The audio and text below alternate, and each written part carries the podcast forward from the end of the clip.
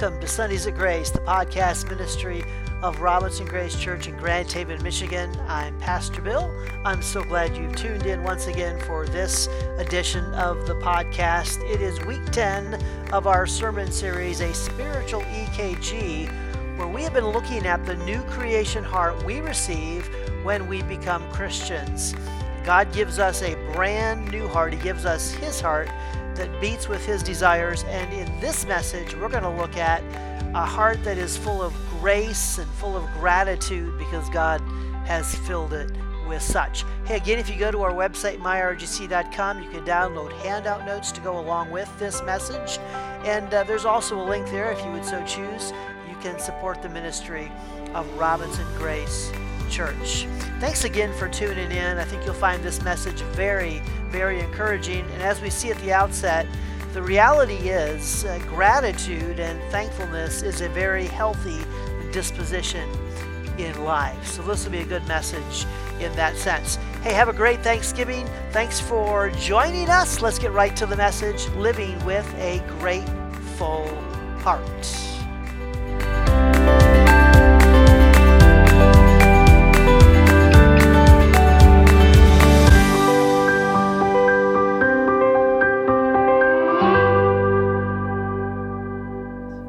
Psychologists Dr. Robert Emmons of the University of California at Davis and Dr. Michael McCullough of the University of Miami published a study in 2015 that looked at the physical outcomes of practicing gratitude. 1/3 of the subjects in the study were asked to keep a daily journal of things that happened during the week for which they were grateful. Another third was asked to write down daily irritations or events that had displeased them. The last third of the group was asked to write down daily situations and events with no emphasis on either positive or negative emotional attachment. At the end of the 10-week study, each group was asked to record how they felt physically and generally about life. The gratitude group reported feeling more optimistic and positive about their lives than the other groups. In addition, the gratitude group was more physically active and reported fewer visits to a doctor than those who wrote only about their negative experiences. And I know I've shared studies like this before that talk about the reality of gratitude and thanksgiving and how it just is healthy for it. It's a healthy lifestyle, it is. I read another study this week that talked about one of the things in a marriage that really impacts a really strong and healthy marriage is gratitude. When you're just thankful for your spouse and you express that gratitude, it builds a healthier and a stronger marriage. But go back to that title again if you can there. Neuroscience reveals gratitude literally rewires your brain to be happier. And the reality is that where we set our mind impacts what we choose to dwell on. And the reality is what science is learning is that what we choose to dwell on over time, we build stronger connections, we develop recurring pathways that make those thoughts easier and easier and easier. We, in essence, hardwire our brain to those thoughts. This can make things like pornography harder to break. This is like the reality of negative thoughts becoming more and more consuming, or as in the case of this study, gratitude can rewire our brain to be happier and happier. You can rewire your brain to be a happy person if you are just grateful. The truth is, negative thinking is a no-win situation. It's that simple. There's a meme that's been passing around Facebook. Maybe you noticed this, and it speaks to this reality. If you complain about the snow, you won't have any less snow, but you will be less happy. So that just sums it up for you right there. But we can build these recurring pathways to be a happier person. The fact of the matter is complaining is simply a waste of time, but the reality is being thankful is a deliberate choice that leads to a healthier life. We all want to live healthier lives, right? We all think of what can I do to live a healthier life, to have a healthier lifestyle, and we want to eat better and work out, and well, what if we just said I'm going to really be genuinely thankful? Genuinely great, not just going to say, oh, thanks, or thank you, or just use it as a cliche statement, but from the depth of our heart, we really, really, really meant it. Now, here's the thing. The study we read links gratitude to our brain. Today, we want to link gratitude and thankfulness to our heart.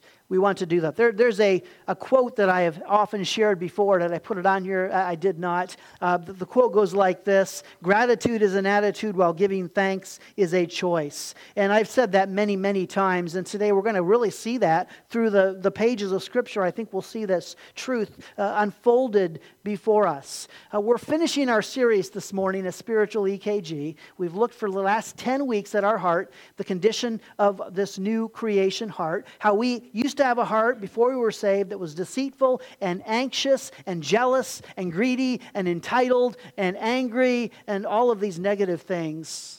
And now we have a heart just like the Father's heart that is generous, a heart that is patient, a heart that is kind and compassionate and obedient and humble and pure and all these beautiful things, even a forgiving heart, all these things we've looked at. And it goes against the grain of what we're often taught. We're often taught, well, you can't trust your heart. And we've learned over this series that if you know Christ as your Savior, if you're a new creation in Christ, He's given you a brand new heart. Yes, you can trust your heart. You should trust your heart. And we're going to see that again this morning. I just have to say in regards to this series now, I've been preaching for 25 years. For the last 25 years, most Sunday mornings I've been up front preaching. In the last 15 years here I've been preaching. If you look down my computer, you'll find I've got a folder and I have 1 through 87. This is the 87th sermon series I preached here, and I've done a really good job of compiling them all by folder, going back to 2004. And I can honestly say this.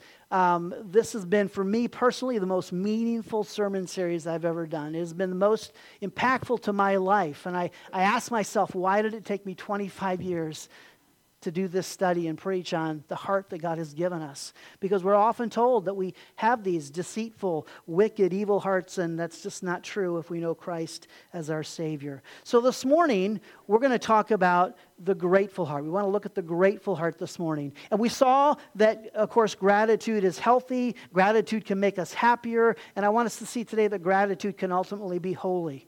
That gratitude can actually resonate from the Holy Spirit within us.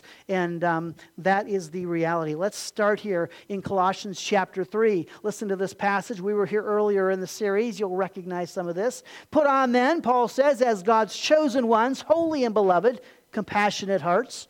We have a compassionate heart.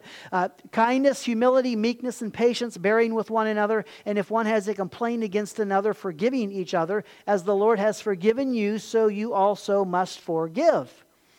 Above all these, put on love, which binds everything together in perfect harmony. And let the peace of Christ rule in your hearts, to which indeed you were called in one body, and be thankful.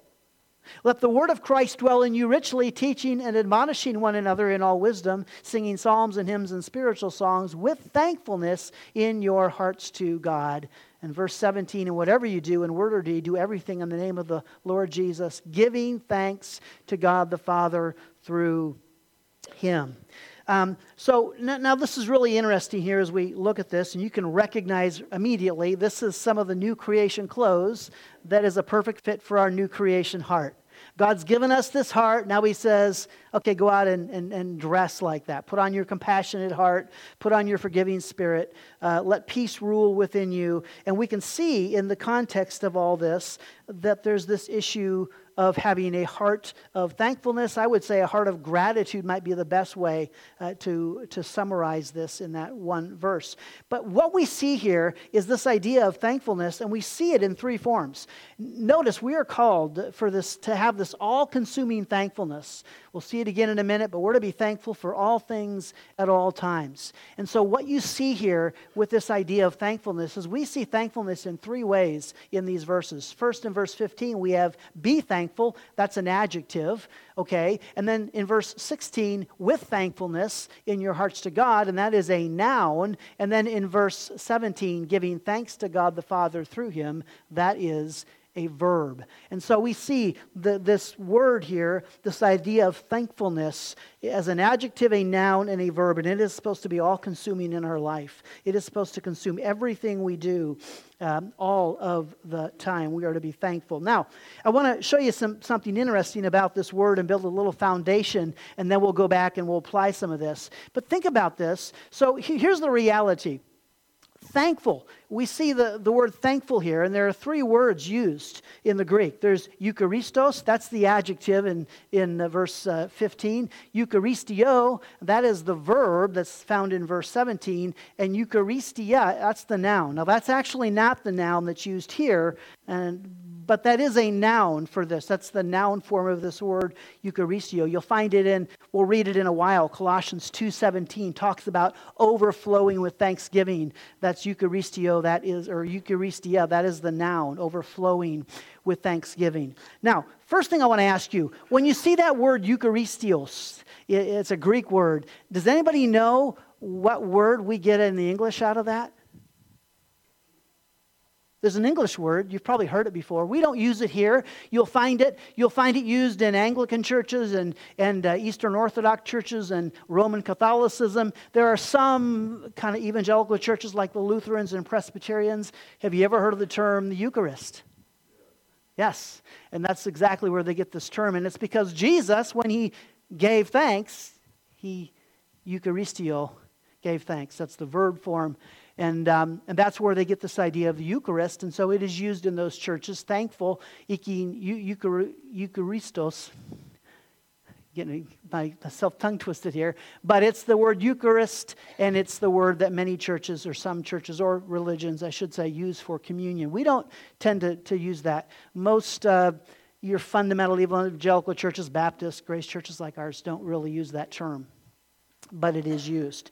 And I'm not exactly sure why some use it and some don't. Now, here's the interesting thing. So let's go back here. We've got these three words. Here's the thing. This word, eucharistos, the adjective, that is where the other two words, the verb and noun, are derived from. Eucharistia and eucharistio. Those two words come from the adjective. But here's the interesting thing. The word adjective, you know where this word eucharistos comes from? It comes from a different Greek word. There's actually two Greek words, and it comes from a word that we know as the word charis, or grace. So how about that? In fact, if you look at our verse here in Colossians 3, again, 3:16, let the word of Christ dwell in you richly in all wisdom, teaching and admonishing one another in psalms and hymns and spiritual songs, singing with grace, the King James says, with grace, or the New King James, with grace in your hearts to the Lord, not with thankfulness. That's what the ESV says. So this word grace, actually, we see it throughout Scripture, charis, grace. But sometimes that word is actually translated thankfulness. And the very word, the Eucharist or Eucharistio, those words come from this word grace. I think that's fascinating to trace this back. Why is that important? Well, let me ask you a question this morning. If you have grace, if you're singing with grace in your hearts to the Lord, where does that grace come from? From who? Where does it come from? It comes from God, right? It comes from God or Jesus, however you want to say it.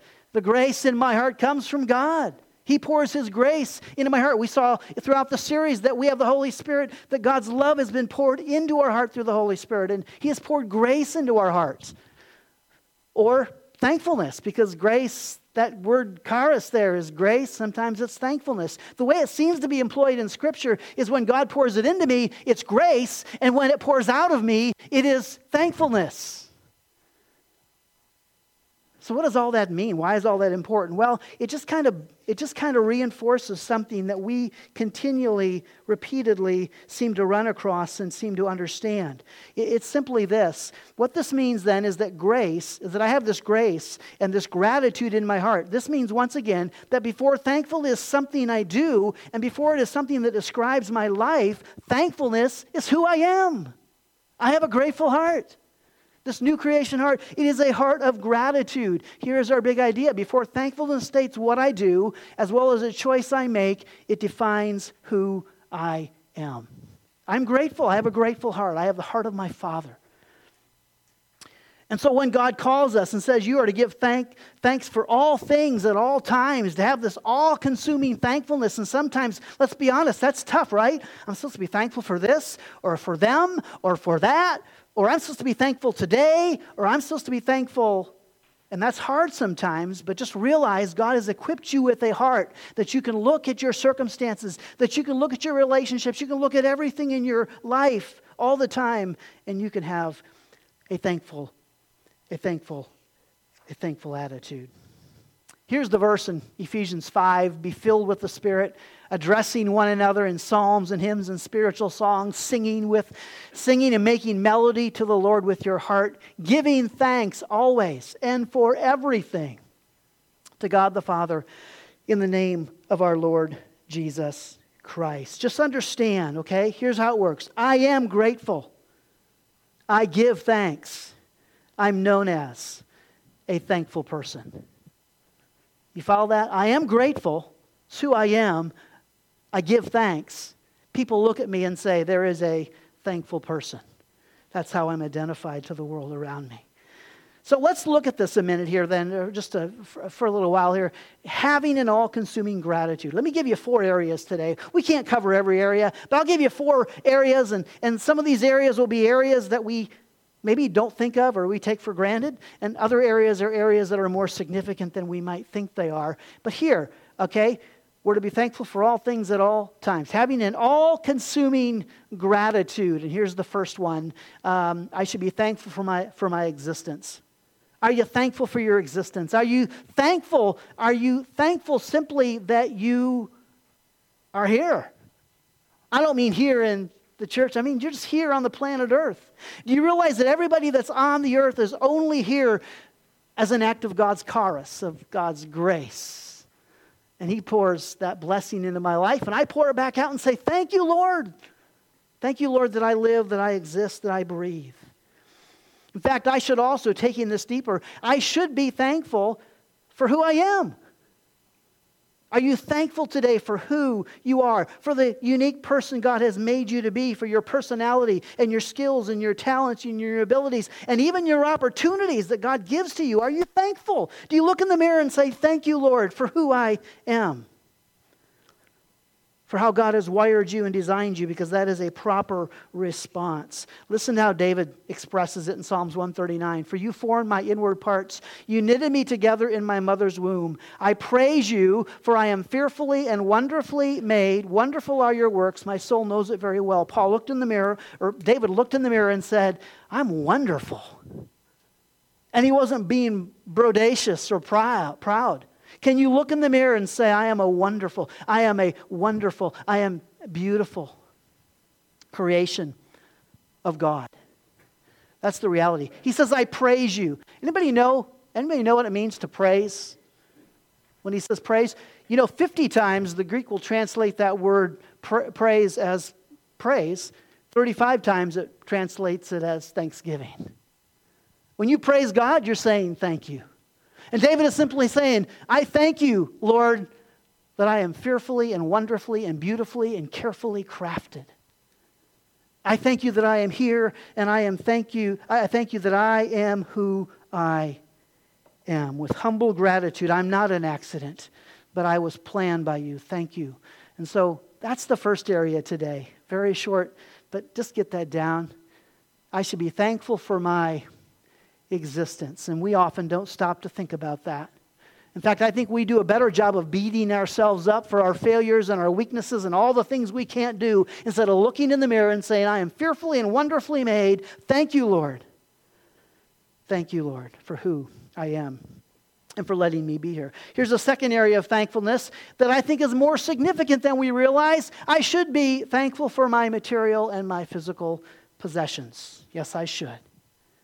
Whether it's our home or our car or our job or the meal we sit down to eat, we should be deliberately thankful for our material and our physical possessions. I say deliberately because here's what happens as we go about work, as we work hard and we earn a living and we make money and then we buy things and purchase things. And as we work around our home to fix things up, it is easy to fall in the trap of thinking, look what I did. Look what I did. Look what came from my hands. Look what I accomplished. And Moses warned the Israelites of this back in Deuteronomy. Beware lest you say in your heart, my power and the might of my hand has gotten me this wealth.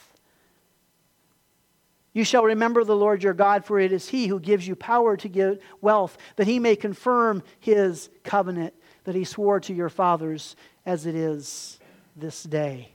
And so he just warns them, be careful that you do not look at everything you've accomplished, everything that you have, and think, I did it. Because everything is supposed to be traced back to God. He is the one who gives us the health. He's the one who gives us the power. He's the one who gives us the ability. He's the one who made us fearfully and wonderfully so we can go out and earn an income and build a home and live a life. Everything originates from God. Moses kind of talks about this again earlier in chapter 6. There's more of the warning here. And when the Lord your God brings you into the land that he swore to your fathers, to Abraham, to Isaac, and to Jacob, when you get into the promised land, he says, look out, when he gives you there, to give you with great and good cities that you did not build, and houses full of good things that you did not fill, and cisterns that you did not dig, and vineyards and olive trees that you did not plant. And when you eat and are full, this Thursday, right?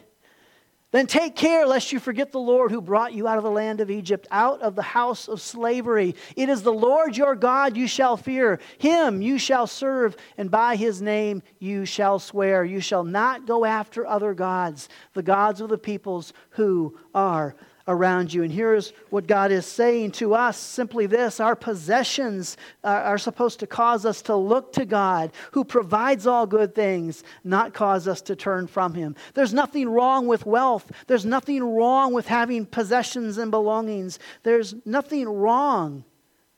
We just have to be careful they don't turn us away from God. We fall in the trap of wanting more and more and more. And the more we have, the harder it is to be contentment. That's just the reality. The more we have, the harder it is to be content sometimes. Listen to this study. Accident victims happier than lottery winners. Think about this. In 2010, the New Yorker magazine summarized the findings of an earlier study published in the Journal of Personality and Social Psychology. The researchers assembled three groups of people: major lottery winners, paralyzed accident victims, and a control group of random individuals, and asked them a battery of questions about their present, past, and future happiness. Here's what the researchers found. Okay, the lottery group rated winning as a highly positive experience, and the accident group ranked victimhood as a negative one. Clearly, the winners realized they had been fortunate. But this only makes the subsequent results more puzzling. Shockingly, the lottery winners took significantly less pleasure in daily activities, including buying clothes, than the members of the other two groups. You read that correctly. The lottery winners were no happier than the random control group, and both the control group and the paraplegic and quadriplegic accident victims expressed more happiness in undertaking life's daily activities than the recently rich. Moses' warning is, don't let that happen to you, that your possessions turn you away from God and steal your gratitude and steal your contentment and take away your happiness in life. Just be careful that doesn't happen to you. Be careful you don't begin to worship your possessions and your money. James says it like this: do not be deceived, my beloved brothers. Every good gift and every perfect gift is from above, coming down from the Father of lights, with whom there is no variation or shadow due to change. Where does every good thing in your life come from? It comes from God. Everything. Everything. There's nothing. And look at that last, we can read this and miss that last verse. You might think, what does that have to do with this verse here? The Father of lights, with whom there is no variation or shadow due to change. Why would he tack that on there?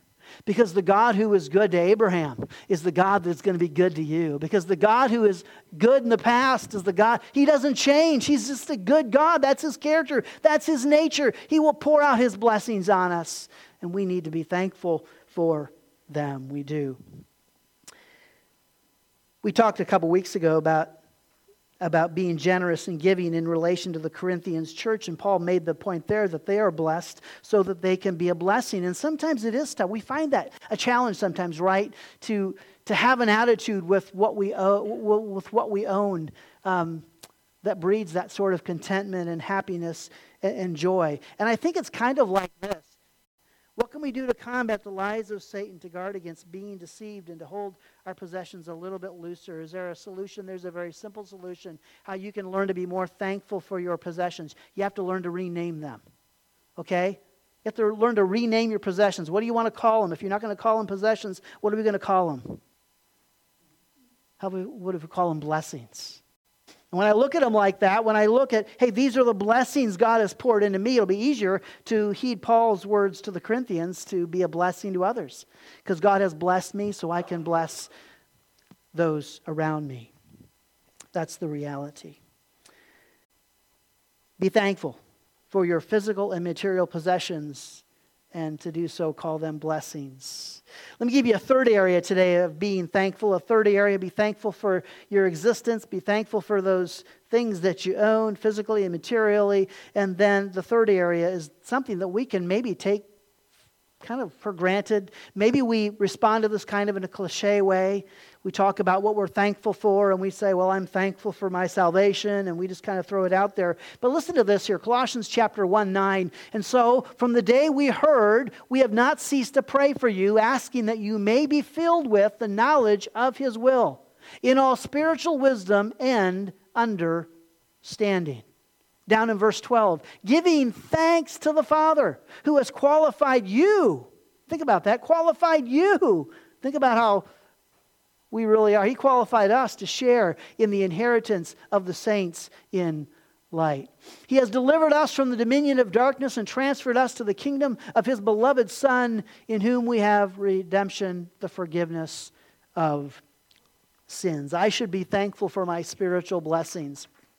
Yes, be thankful for your material and physical blessings, but even more so, be thankful for those spiritual blessings. We read earlier, right, when God was leading Israel out of Egypt. Here's what Moses said, take care lest you forget the Lord. Deuteronomy 6:12, lest you forget the Lord who brought you out of the land of Egypt, out of the house of slavery. And we can read that and we can kind of think, well, he's leading them into a physical promised land. He's leading them out of a physical bondage and captivity. And he's doing all that, but there is also a spiritual undertone to this, a spiritual reality to this, that he's leading them out of spiritual bondage. He's leading them to the promised land, which is a spiritual home and a spiritual blessing. But sometimes we just tend to elevate the physical and the material over the spiritual. And it could be because it's easier to see with our physical eyes than it is our spiritual eyes. We talked about that earlier in the series, seeing with the spiritual eyes of our heart. And sometimes that's not as easy as seeing what's right here tangibly in front of me. So I need to be thankful for those spiritual blessings that maybe I don't seem to see as easily. This is so true. When Jesus came, he grew up. Jesus came, grew up, and proclaimed to be the Messiah, right? The thing is, there were many who were waiting for the Messiah in Jesus' day. It's fascinating, but we see this reality of seeing the material and the physical versus seeing the spiritual. And so Jesus comes, and can you remember what John the Baptist said? Because when Jesus came, a lot of people flocked out to John the Baptist and started following him. And here was John's message. In those days, John the Baptist came preaching in the wilderness of Judea, repent, for the kingdom of heaven is at hand. And throngs of people went out and followed John the Baptist. Many went out and followed him. Now, the religious leaders didn't, of course. They were as threatened by John as they were of Jesus. He was a threat to their power and their authority. But there they go. And so we see this. We see over in John chapter 1, there is a discussion. The religious leaders call in John, and they want to ask him about his ministry and what's he talking about and who's coming and what's this about, this Messiah. And they intrigue him, and they have this conversation. And the next day it says in John 1:29, he saw Jesus coming toward him and said, behold, the Lamb of God who takes away the sins of the world. And so John sees Jesus and exclaims why he's coming. And then we see down again in verse 35, the next day. Now we're 2 days removed. The next day again, John was standing with two of his disciples, and he looked at Jesus as he walked and said, behold, the Lamb of God. And the two disciples heard him say this, and they followed Jesus. One of those two disciples was Peter's brother Andrew, right? See, Jesus called Peter and Andrew because Peter and Andrew were looking for the Messiah. They were looking for him. They had heard about him. They had been told in the prophetic writings that the Messiah was coming. And when John came and preached it, they all flocked out because they wanted this Messiah. You got to realize they're in Roman captivity. They're in Roman oppression. And they want a Messiah to come and set them free. The reality is that Peter and James and the disciples and all the people of that day, they missed John's words back in John 1:29, "Behold, the Lamb of God that takes away the sins of the world." They missed the spiritual. They looked at the physical and the material. They missed the spiritual. And that's our challenge today. We stop and think about our spiritual blessings. They are more important than our physical blessings. They are. Colossians chapter 2, "Therefore, as you received Christ Jesus the Lord, so walk in him, rooted and built up in him and established in the faith, just as you were taught, abounding in thanksgiving." New Living Translation says, "You will overflow with thankfulness." The idea being is that as I focus on my spiritual life, as I grow spiritually, as I grow in grace, and as I build my faith, the natural response is I'm going to just overflow with gratitude. But I need to see with my spiritual eyes, not just my physical eyes. I need to see my spiritual blessings, not just my physical blessings. Now, that's a loaded thing. We talk about our spiritual blessings. That's a loaded thing. But let me give you a handful of them this morning real quickly here. And what I want you to do is real simple. As I go through these, if one resonates with you, just circle it. Just mark that one. If there's one or two that jump out, in fact, maybe at the end of the message, I'll give you the opportunity to share if one of these was special to you today. But here's some of our spiritual blessings in Christ. Number one, thankful that I am in Christ and no longer in Adam. Thankful that I am alive in Christ and no longer dead in Adam. And the best way to understand what it means to be in Christ, to appreciate what it means to be in Christ, is to go back and think about what did it look like before I was in Christ when I was in Adam. Think about that. Think about the hopelessness, the emptiness, and the unredeemed brokenness before I was in Christ that defined my life. And then I come to Christ, and Christ takes my brokenness, and he takes my story, and he puts a new ending on that story, and he redeems my brokenness, and he uses my brokenness for beautiful things. It's an amazing thing. I am so grateful today. We should be so thankful today that we are in Christ and no longer in Adam. Want to do a fascinating study sometime? Read through the Bible. Study the Bible. Do it on your computer where you can do a search. Search the Bible and look at every scripture where it says in Christ. You'll find them. When you start really in Paul's letters, you'll find it repeatedly over and over again. In Christ, in Christ, in Christ. It's a beautiful thing. Ephesians chapter 1. "Blessed be the God and Father of our Lord Jesus Christ, who has blessed us in Christ with every spiritual blessing in the heavenly places, even as he chose us in him before the foundation of the world, that we should be holy and blameless before him. In love, he predestined us for the adoption to himself as sons through Jesus Christ, according to the purpose of his will." And the reality is all of the other spiritual blessings we look at, they flow out of this reality of being in Christ and no longer in Adam. So as I read through these, again, if one jumps out at you, circle it. I'm thankful for my new creation heart. Just go back to the last 10 weeks of this study.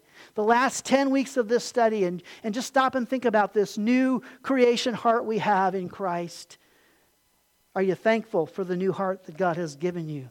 Are you thankful? Here it is again. "My heart was selfish and deceitful and desperately sick and jealous and anxious and bitter and scared and full of evil desires and evil thoughts." That was my heart when I was in Adam. You might think, well, I still feel that way sometimes, right? Yeah. There's a difference between our feelings and our desires. We've talked about it in the series. That's my old heart, and sometimes my brain goes back and thinks with my old heart and how I used to be. But no, now I am in Christ, and I have a heart that is full of God's incorruptible love. It is a heart that is righteous and obedient and humble and servant-oriented and generous and forgiving and compassionate and grateful and patient. And we could go on and on and on. Aren't you just thrilled today that you have a new creation heart that beats with the desires of God, and a heart that is greater, desires that are greater than your feelings? Here's another spiritual blessing. I am thankful that I am defined by Christ and not by my... And you fill the blank in. What used to define you? Before you were saved, before you were in Christ, what used to define you? Maybe it was our past, our sin, our emotions, our career, our success and failure, our possessions, our accomplishments, our relationships or lack thereof, the opinions of others. What is it that used to define your life? And today you can say, I'm in Christ, and today I am defined by Christ. Who Christ says I am, that is who I am. That's the reality. That's the beauty. That's the reality.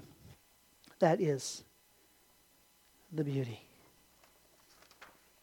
Here's how Paul said it. 1 Timothy chapter 1, I thank him who has given me strength, Christ Jesus our Lord, because he judged me faithful, appointing me to his service. Though formerly I was a blasphemer, a persecutor, an insolent opponent, but I received mercy because I acted ignorantly in unbelief. And the grace of our Lord overflowed for me with the faith and love that are in Christ Jesus. The saying is trustworthy and deserving of full acceptance, that Christ Jesus came into the world to save sinners, of whom I am the foremost. Paul said, I am so grateful that I am defined by Christ, that he called me into ministry. That's who I used to be. That does not define me anymore. Can you say thankful? Can you say thanks this morning for that reality? How about this one? I am thankful that I know that I am free from approval-based living. I am free from approval-based living. You do get this, right? This morning, you do understand this one. There is not one thing you can do to cause God to love you more. There is not one thing you can do to receive more of God's forgiveness. There is not one thing you can do to be a better Christian. In fact, that's really an oxymoron, that term, better Christian. You can't be a better Christian. You can let more of Christ out of your heart and out of your life. People can see more of Christ in you. You can't be a better Christian than somebody else. There's also not one thing you can do to be more blessed in Christ. There's nothing you can do to get a greater blessing. We'll hear that all the time. You can hear that all the time from people. Yeah, I guarantee you can probably find someone today on TV that's going to tell you, well, if you just give more or try harder, or whatever, you can get a greater blessing. No, you can't get a greater blessing. We never earn God's blessings. Now, there are blessings we have been given. We saw it in Ephesians 1, right? God has given us every spiritual blessing in Christ. He's given us what? How many spiritual? Every spiritual blessing. Is there any blessings left to be given? No. And we're not here to be blessed physically and materially. It's the spiritual blessings that matter. And all of those blessings have been poured into my life already. I can choose to enjoy those blessings. Here's the reality. You see, prayer, talking to God, reading the Bible, going to the throne of grace doesn't give you a greater blessing. That is the blessing. That's the blessing. You can go to the throne of grace in your darkest time. That's the blessing. That's the blessing. Coming to church on Sunday, it's not going to give you a greater blessing. Coming to church, and most of you have learned this, it is the blessing. It's a blessing to be here with your brothers and sisters in Christ. It's a blessing to sing the songs. It's a blessing to hear the scriptures just proclaimed into our life. Trusting God with our life and in our difficult circumstances. We don't trust to earn a greater blessing. No, trusting. It is the blessing. I trust God, and that's the blessing, that I can trust Him. Sharing my faith. We have this thing, we always have this guilt complex today. I'm supposed to share my faith more, and we feel guilty because we don't share it enough. And the reality is, we don't share our faith to get a greater blessing. Sharing our faith is the blessing. And actually, in your heart, you really want to share the faith. You really do. I remember all those times I would sit around campfires. We would grow up, and we would have summer camp, You sit around that campfire, and the last night the director would stand up and we'd sing a few songs, and then he'd come up and say, so who wants to share their personal testimony?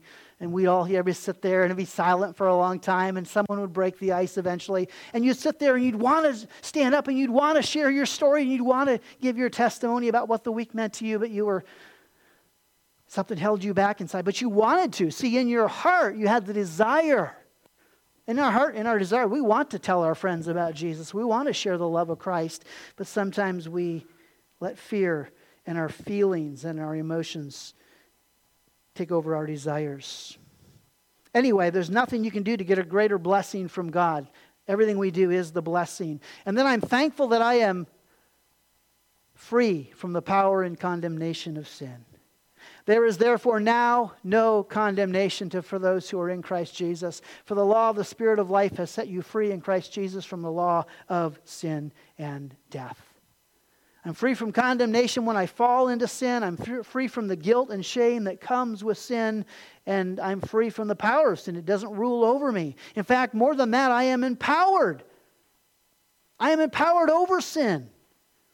I have the power in me to say no to sin and temptation and to say yes to Christ. I'm thankful that the same power that raised Christ from the dead is the power that lives in and works in me.